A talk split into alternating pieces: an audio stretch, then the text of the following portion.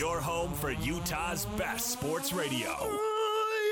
With the hosts that have been with the Jazz, Utes, and Cougars for every step of the way. Ah, this is DJ and PK on 97.5 1280 The Zone and the Zone Sports Network. Oh, yes.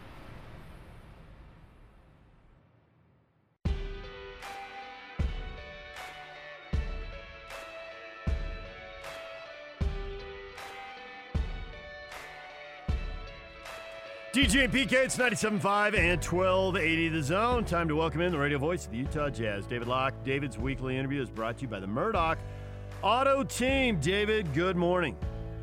Good morning. I want my own private talk show. I need to know what's the word. I know the Pac-12 has lost any like reasonable like they don't they don't get the benefit of the doubt anymore. Um, what do we think of this hire? What do we like? What do we think of the process? What do we think? Did they get cheap? Did they screw it up? Did they? Is this a move to the future? It's not Larry Scott or whatever his name was, so that's good. What's our thought? Go ahead, Mr. Pac 12, Pac 10, Pac 8 lifer. Yeah, I don't know. I'm not a Pac 8. no, you came in with ASU. They made it 9 and 10. It's an outside the box hire, but, you know, I was an outside the box hire. So I, I, can't really look at it and say, oh, it's outside the box, so that's brutal. You know, he has a lot of relationships, and as we know, relationships matter. Uh, so I think in all the stuff that he can work towards improving, he can. But I have concern about the on the field product in football. Football is the great driver. And, you know, I have been all over this country covering games. I've been to Michigan, Alabama, LSU, Wisconsin, and you guys have too, I'm sure, to one extent or another. And I just don't know that our side of the country, there's all that passion for that type of football, the win at all costs mentality. So, can they get there, the Pac 12, where it wants to be on level with the Big Ten and the ACC, particularly Clemson, and the SEC through several conferences? I tell the story when I went to cover Utah State at LSU.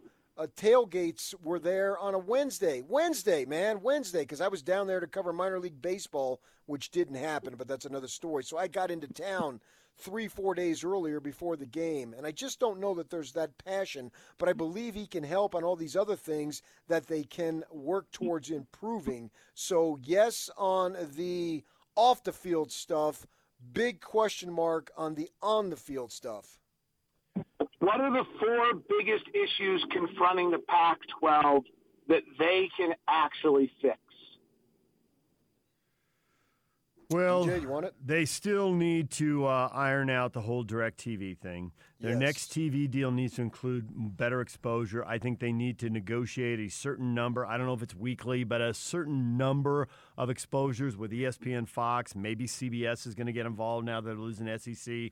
Whoever it is, where they their mark, they're like their two best teams have to play a lot of games in 1:30 or 5 o'clock windows on ESPN or 2 or 6 o'clock on Fox and ABC. And they are still going to have to provide Pac 12 after dark with teams that are in the middle of the league. And the teams at the bottom of the league are going to go to the Pac 12 network and play whenever. But they need to get teams that are top five, top 10, top 15. They need those teams, the top two teams in each division, need to be playing at 1:30 and at 5 and at 6 so the country sees them and recruits see the conference and those highlights are replayed through all the games the rest of the day. So those are a couple things but i think they got to look forward and there's two big things. I've read stuff that the pac 12 is uniquely positioned with the entertainment industry in la to crush it on a level no one's anticipating with name image and likeness that the ability to be an influencer on social media, the money you can make in the short run when you're in school, and how it sets you up for the rest of your life could be a big time game changer. You're probably better equipped to analyze that and see if that's undersold or oversold than I am. What you did with the Locked On Sports Network starts to t- starts to take you down that path. But I've read I've read multiple things that that's a big deal, and the Pac-12 has to get that right. And then the other thing is he was on the board of BetMGM, and it's only a matter of time between before people are gambling on their phones in game. Are you going to score on the next possession? What will the over under be in the second half of this game? Literally, people may be gambling on whether teams are running or passing on the next on the next snap. All instantly on your phone. It's supposed to be a new revenue stream. There was a time when teams made zero off merchandise, right? First it was tickets, then it was tickets and TV, and now merchandising is this massive revenue stream. And guys are making incredible money on shoe deals. Golfers are making money off the course, uh, in addition whatever they win in a tour tournaments, they're, they're doubling, tripling, quadrupling that money off the course. And so the Pac-12 has to get that stuff right going forward. He may be well positioned to to really do well with the NIL and the, you know, the BetMGM background. You know, where is this going? Maybe he can figure that out. That's not minor. I, I would share with you that in my Locked On meeting I'm still a part of, that's probably 60% of my meetings right now.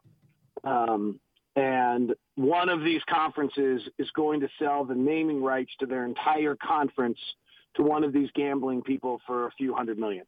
So that is already starting to happen for people who missed it. Sinclair bought a bunch of regional sports networks. Right. And Bally's, so Bally's, they, they renamed yep. them Bally's. Yeah. So the next one, now I've heard that deal's not as great as they would hope it to be. Some things didn't come together but the Pac-12 network presented by BetMGM, FanDuel, DraftKings, SEC, brought to their entire network sponsored by uh, one of these groups is coming. All right, David, that's a nice sidebar right there, but people want to talk basketball with you, and I probably want to talk turnovers with you, but let's give the people what they want, David. And what they want to know is are Donovan Mitchell and Mike Conley getting healthy? Are they going to be 100% for the playoffs? You probably can't answer all of this. Um, but Conley is obviously questionable, so that's at least some step forward. Whether he plays or not against Oklahoma City remains to be seen. What do you know? And then beyond that, what do you think? Feels like we're going to see Mike Conley tonight. Like if you go back throughout the year, whenever someone's been questionable, they end up playing that day. Like when they come out of this out to questionable, then it's like go through warm-ups, and if everything's okay, they play that's been the pattern. So I'm expecting to see Mike Conley tonight.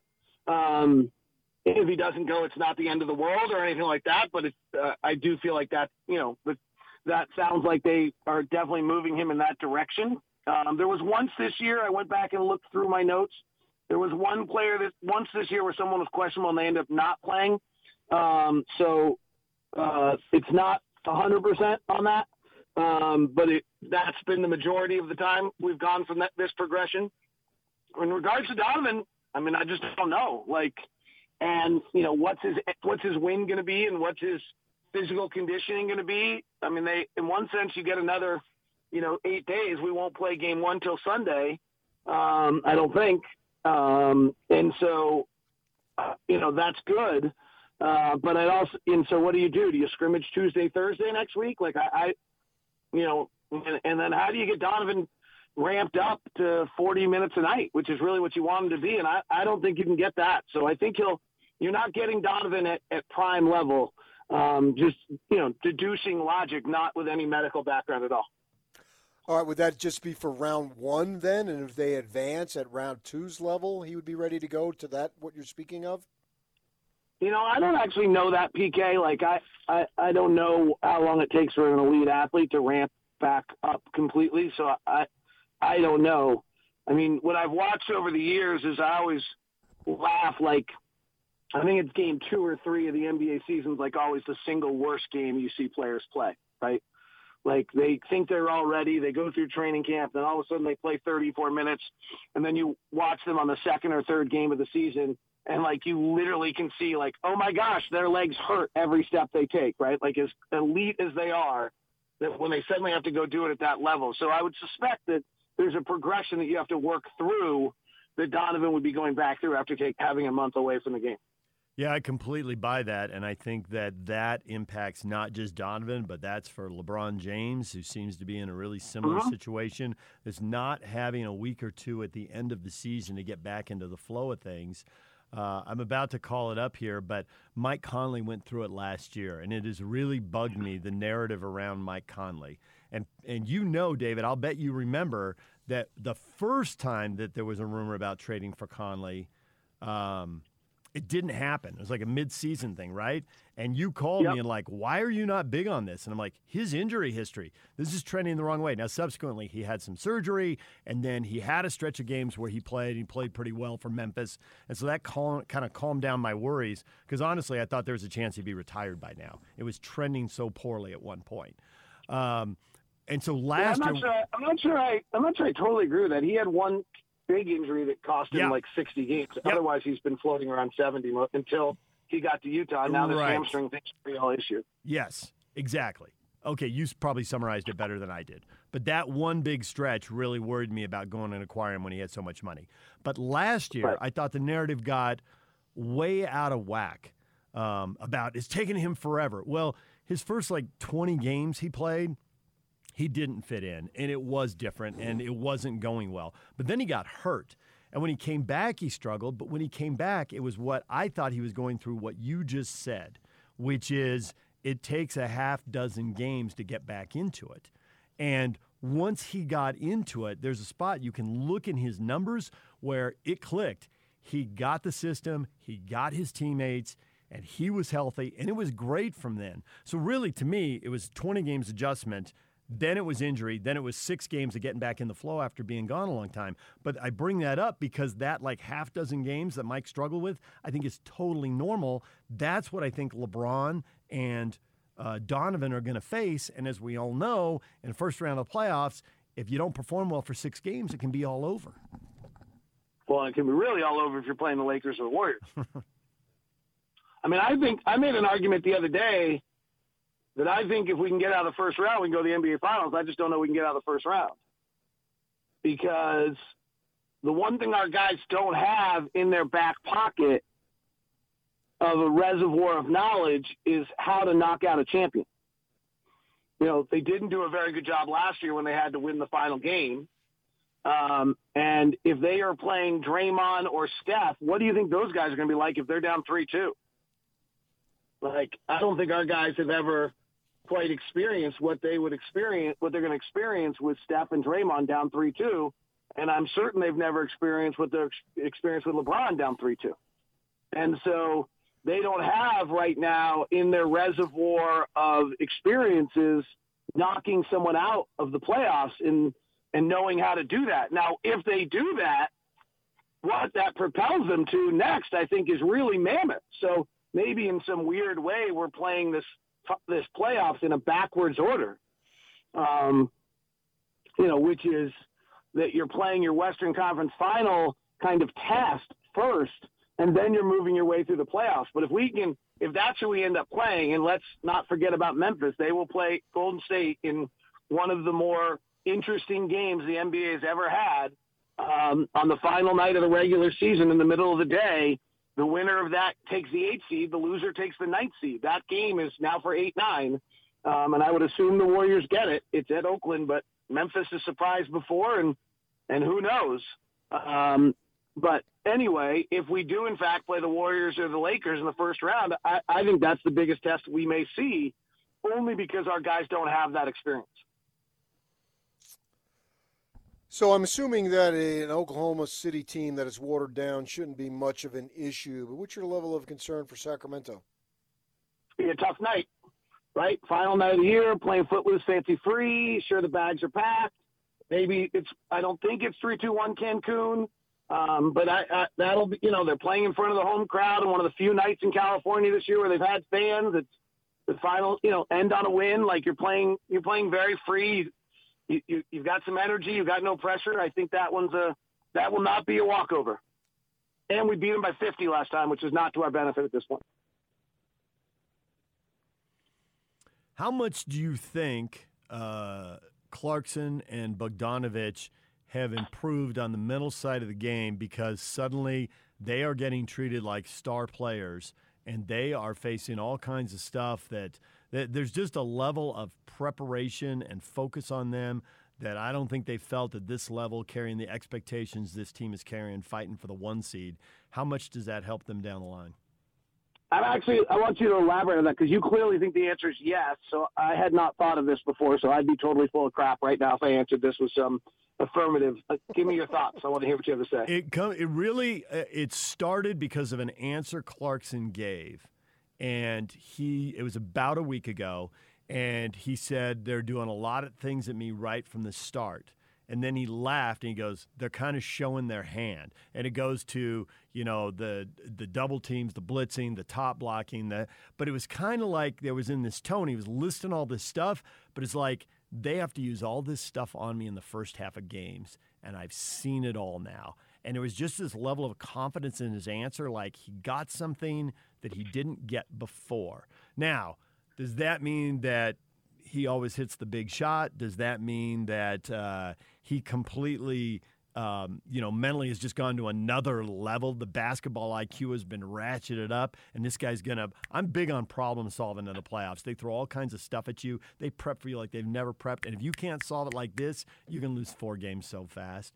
Now, having said that, we saw him with the chance to win a game against Golden State, and he hit an unbel- in my mind an unbelievable shot and then he didn't score in the last three possessions. Subsequently, the NBA says, "Oops, we missed a foul on a three-point shot," which I thought was a horrible shot. Well, it turns out it was a, the horrible-looking shot because he got fouled.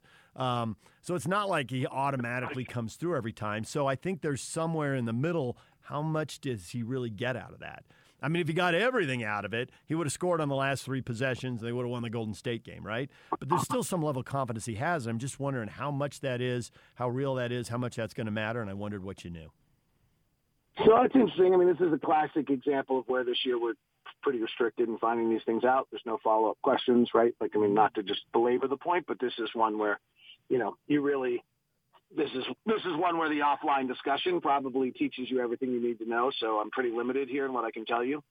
Um, but I did think that the Golden Ron Boone pointed this out on the broadcast that Golden State game um, I thought that what they did is they took away his right hand in the first half, and he adapted. He pulled into threes quicker so that they couldn't get set, and then he started straight line driving with the, going to the basket um, in the first in the second half with the left hand. I mean, he just beat them three or four straight times, just straight to the basket. That's what changed his night. And then you actually saw in the game against Portland where he straight line drove a few times uh, as well, and he's just not usually been a straight. He's been driving so much to get into his move that when they, they overplayed his move, he suddenly was straight line driving it. Um, Portland had a brilliant game plan against us. They switched everything one through five, except for when Clarkson was on the floor, and then they doubled and hard hedged on Clarkson.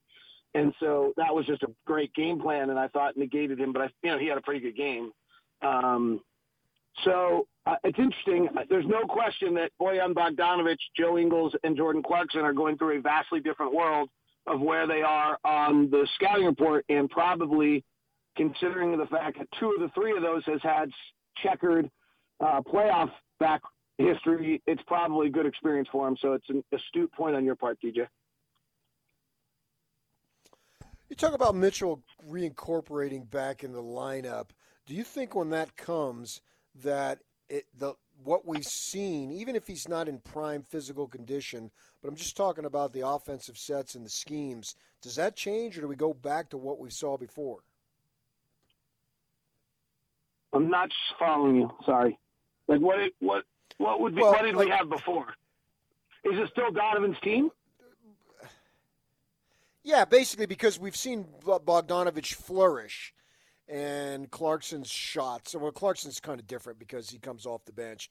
But I'm just looking at basically how does Mitchell's return affect somebody like Bojan, who's really taken off. Now, maybe he would have done it anyway, but certainly, you know, just the other night aside, he's been on a roll.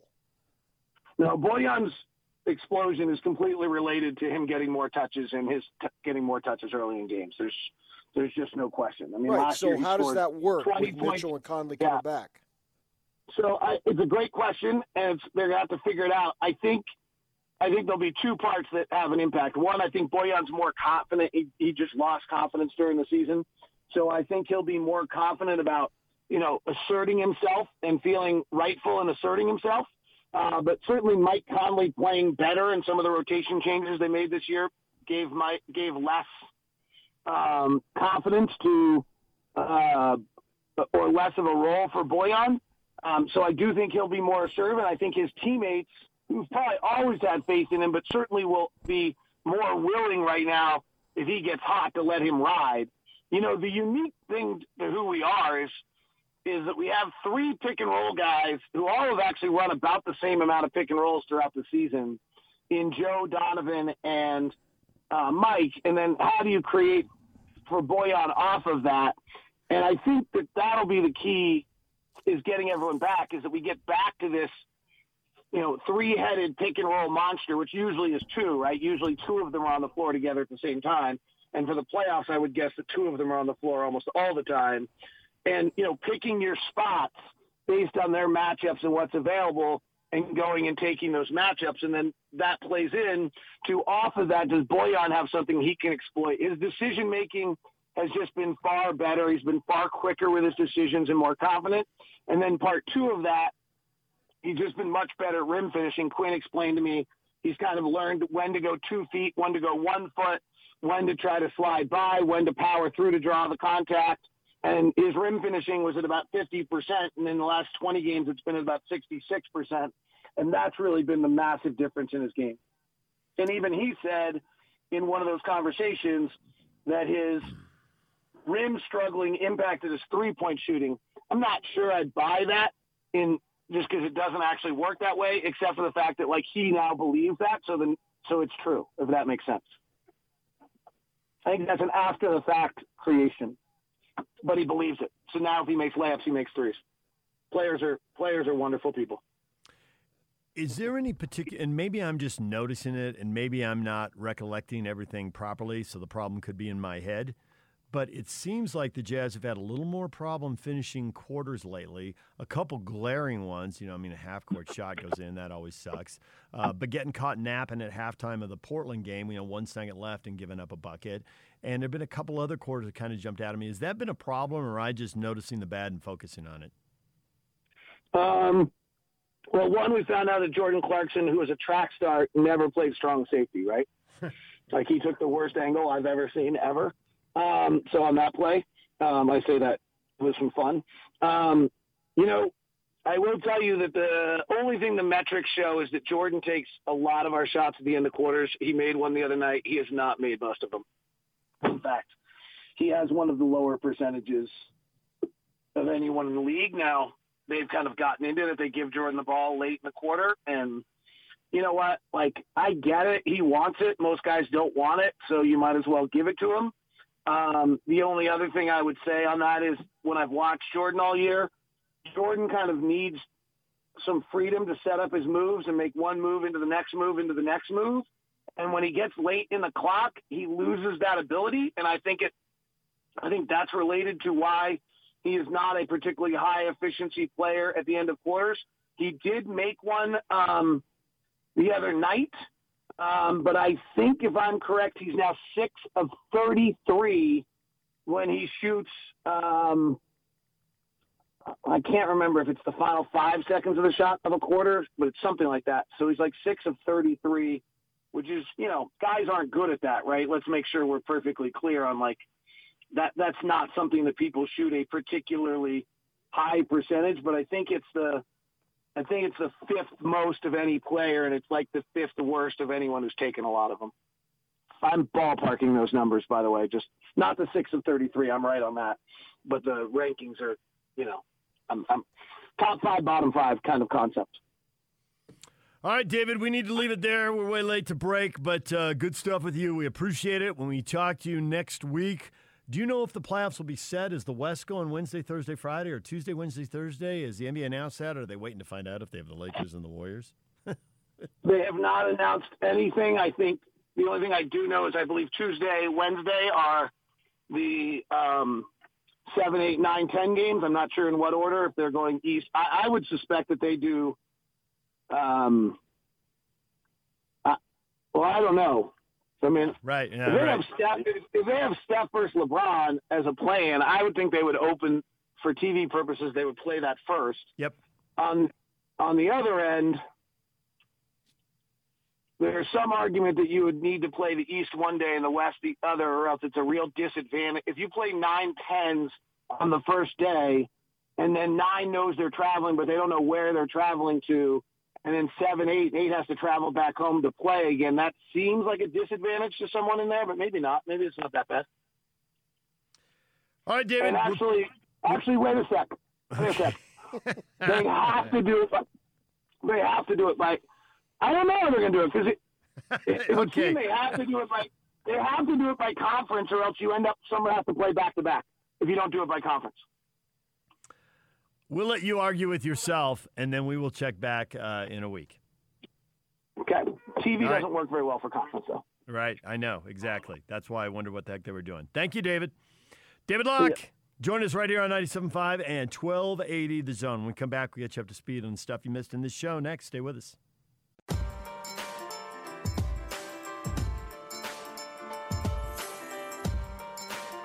DJ and PK brought to you in part by SNS Roofing. Their huge winter and spring sales event is going on now, and you can save thousands on a new roof. Call pound 250 and say SNS Roofing for your free bid.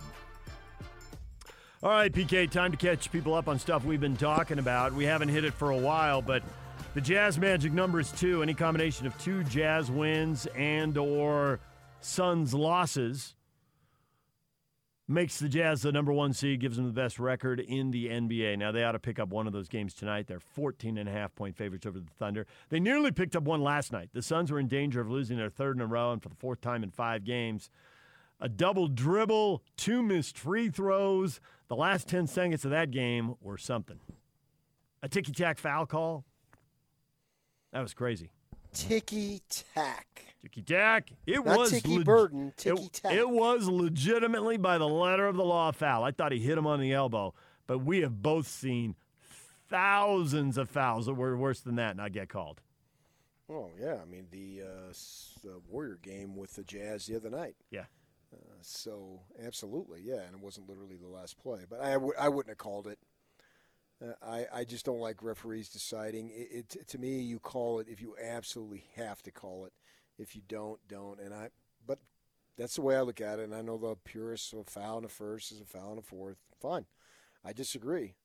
So I want the players to decide it, and there's there's pushing and shoving. And the, the thing about it is there's no consistency. You know, Malone can bear hug Barkley, Hmm. and no, what a great shot. And so, so there, if there was some level of consistency, it's like a strike zone. If I know the high strike is going to be called the entire game, all right, well, I know it. I can deal with it. But if it's going to be called one time but not another, that's what drives managers and players crazy. And so here, you know, sometimes it's called, sometimes it's not. I think that's the bigger issue rather than if it's a foul in the fourth, it's a foul in the first and a second and so forth and so on, is the inconsistency of what is going to be called at the end of the game. And maybe Powell does things differently. And I don't think he needed to be put himself in the position to do that. But it's clear that Booker is going to be able to get the ball at the end. He's done that several times for the Suns. And Portland should have done something to try to prevent that a little bit better. And then Covington missing the two free throws would have put him up three, makes the task more difficult, but he clanks both of them. So it was an entertaining game uh, to see these teams fight. I don't know how much the play in deal matters. Portland, sure, they're trying to stay out of seventh, but rather than that, I think they're trying to get uh, fifth, is the the way I look at it, rather than they're trying to stay out of seventh. Maybe if the plan wasn't there, maybe a seventh wouldn't be as difficult. So possibly, uh, I'm willing to go with the play in. Uh, it's here, so I might as well go with it anyway. And I'm specifically willing to go with it when we get to early next week and I get to watch the games. That'll make uh, me sign off on it. yeah, yeah. Jazz owner Dwyane Wade, there's a phrase I never thought I'd get to use. Jazz mm-hmm. owner Dwyane Wade was talking about it on TNT on Tuesday night. And and and partly you got to recognize everything he's saying. I mean, he's friends with LeBron, right? And he knows LeBron's come out hard against it. He said, if I were in the locker room, I'm not sure I'd like it if I had to play in it. He says, but I'm sitting on this side of the desk now. I like it. he says, but I'm on this side of the desk. So he's clearly, you know, you know, giving his giving his friend LeBron a little room. But it's also, I think that's where we're all going to get because we like the NFL playoffs and March Madness for the one and done nature. You sit down and for two or three hours, people play knowing full well the loser goes home. And it leads to a phenomenal amount of effort and it leads to a high level of competition. And you were talking earlier this morning, you know, Olympic sports and who gets into them. And the new Pac 12 commissioner says, we know where our bread is buttered. We have to win in football and then in men's basketball. And it doesn't mean that the Conference of Championships doesn't want to win in all these other sports, but you got to win in the big dogs. But anytime, any sport, when you see people laying it all out there, it tends to suck you in. you get buy in. And so even if you're not big on this, I'll bet you get buy in when the games start happening. Oh, I know I'll have it. Yeah. Yeah. I, oh, I know you. 100%. I know you will. But even for the people grumbling in their cars right now, they're they're gonna have it. If if if I mean if the Lakers and the Warriors are playing and LeBron and Steph are going at it, really, you're gonna turn away? Mm, Seems unlikely. Uh, it does seem unlikely. I don't necessarily need that though. I don't need that level. I mean, I can Oh, take you it get- at a lower level. Yeah. Yeah, and we may get uh, we may get a really good game from the Grizzlies and Warriors here as they try to stay in the seven eight game and not be in the 9-10 game. Yeah, that's fine. I mean, I could watch high school, just whatever, Yep. as long as they're balling and it means everything. I'm I'm good to go. I'm rolling, no problem by my, with me right there. Yeah, I, I love that stuff. So next week, I'm I'm going to sit down and look forward to watching these games for sure. All right, other stuff that uh, we have hit on. The Jazz really ought to win tonight because Oklahoma City is terrible. Their lineup is uh, is gutted. One big name after another is out for one reason or another. So the Jazz ought to roll. But Sacramento Sunday, it may not matter if the Suns blow the game Saturday to the Spurs. I don't think they will. The Spurs are going to be the 10 seed, so they don't have anything at stake here in the last two games. So I think the Suns win them. Now, if the Suns, if the Jazz win tonight and the Suns lose tomorrow, then the Sunday game doesn't matter. I think it's going to matter. And the Kings are nine and five in the last 14. That doesn't. One of those five losses was a game where the Jazz scored 154 points and set a club record. And David Locke just brought up, yeah, that ought to fire the Kings up. Oh, I mean, all And these they've- negative things for the Jazz. They can't get out of the first round because they've never gotten out of the first round. Well, if they've never gotten out of the first round and they don't know how to close out, then they're never going to get out of the first round. That's and not then true either. Sacramento. That's overblown. I mean, Sacramento, we beat them by 50, so that sucks, and they're 13 and 0 in their last five games. Like, come on. I love it when you overstate stuff. Well, I mean, my gosh, we're geez, everything is negative for these guys. No, I just quit now. It's not negative. It's just I think you hear Sacramento, you think easy win. Not going to be an easy win. Doesn't mean the Jazz can't win it. Doesn't mean they shouldn't be favored to win it. And I think they will be favored to win it. But I think we need to recognize the Kings are not mailing in in the end of the year. They're nine and five in the last fourteen. Now maybe they will mail I don't in care the if they're game. 14 and 0 in their last 14. They haven't been in the playoffs in 15 years. By definition, they're losers. And now we're anointing them as this most difficult task, and the Jazz somehow have to summon up an effort that seems impossible? We thought I don't this- buy it. We thought the Suns' ten-year run was horrific, and they did have one good season in there and missed the playoffs. But the other nine was were 11, horrific. yeah. Horrific. Yeah, but 15. Oof. Oof. All right, new commissioner. We got to go to break. Give him 30 seconds on the new commish. He's got a difficult name to pronounce. Uh, He can help in all these other areas that they need help in with all his contacts and TV deals and trying to get all the things that are on the cutting edge. And he's got experience in that way. And he's coming in fired up, man.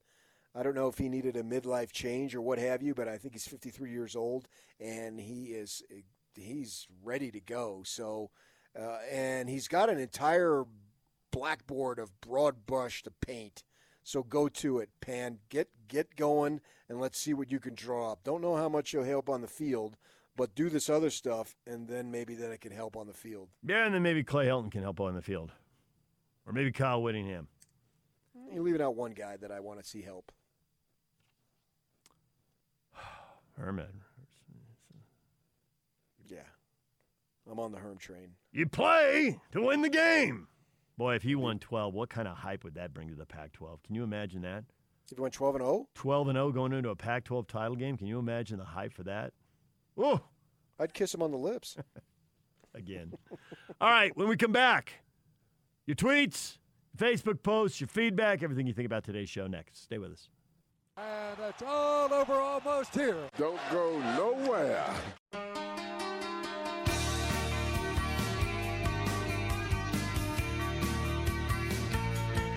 DJ PK, it's 97.5 and 1280 The Zone. Time for feedback. What you think about today's show. And Ben's tweeting at us. Uh, we were talking about Pac 12 hiring an MGM entertainment guy as a commissioner. Ben says, Move to Vegas would be the best for the Pac 12 headquarters, and they need a legit ESPN or Fox TV deal. I Think he wants some better kickoff times out of them. PK, it is awesome how invested people are into this. When when you're so invested that you're you're ready to decide where the conference office should be located, you are way in. you are in the deep end of the pool. Yeah, for sure. Uh, we got uh, we got more here. We got uh, people tweeting at us. Uh, uh, this was goofy. So Holly Menino used to work at Channel Two, and they got video of this cat that So jumped. did I. Thank you. Got video of this cat that, you, that jumped out of a burning building and jumped down. Uh, I don't know. It looks like off the fifth floor or something, and then landed, bounced on his feet, and walks away. And uh, I've heard. I, I tweeted. I retweeted and said I've heard cats can do this. I've never seen it until now. And Randy Dotson from Randy at Fairway says I've heard at PK Kinahan has that skill. Are you a cat with nine lives, able to escape dangerous situations, single bound out of the building, and all that stuff? Mm, I'd have to think about that. Uh, I'm still here, so I guess so. Adam says room service with a view, listening to DJ and PK, PK while the family sleeps in. That's a win. He's on a balcony. He's got a whole spread of food in front of him, and there's uh, sky and ocean in the distance. Some kind of I don't know bushes or something growing on Breakfast a food? hillside. Yeah, he's eating breakfast food. Looks like uh, there's a muffin, and it looks like slices of fruit, watermelon and cantaloupe and pineapple, whatever else. He's got a thing of yogurt there, and he's got his uh, BYU. Uh, he's just got a Cougar blue pullover on, and he's got a uh, BYU hat on. Cougar. And, and he, uh, yeah, he's uh, he's a Cougar through and through. And so I, I said, where, where are you listening? He said, St. Lucia. Or is it St. Lucia? Yeah, apparently. Sweet. I know, right? Uh, we had another listener who was listening to us uh, on a boat in the Keys uh, a few uh, weeks ago, maybe, I don't know, a month or two ago. And uh, when you go in that direction, then our time is, you know, 6 to 10. You, so you're listening to us like, you know, 9 to 1 or whatever. I don't, I don't know what time zone they're in there, uh, 8 to noon or whatever. So, yeah, we're, we're a brunch show at that point. Nice. Winner.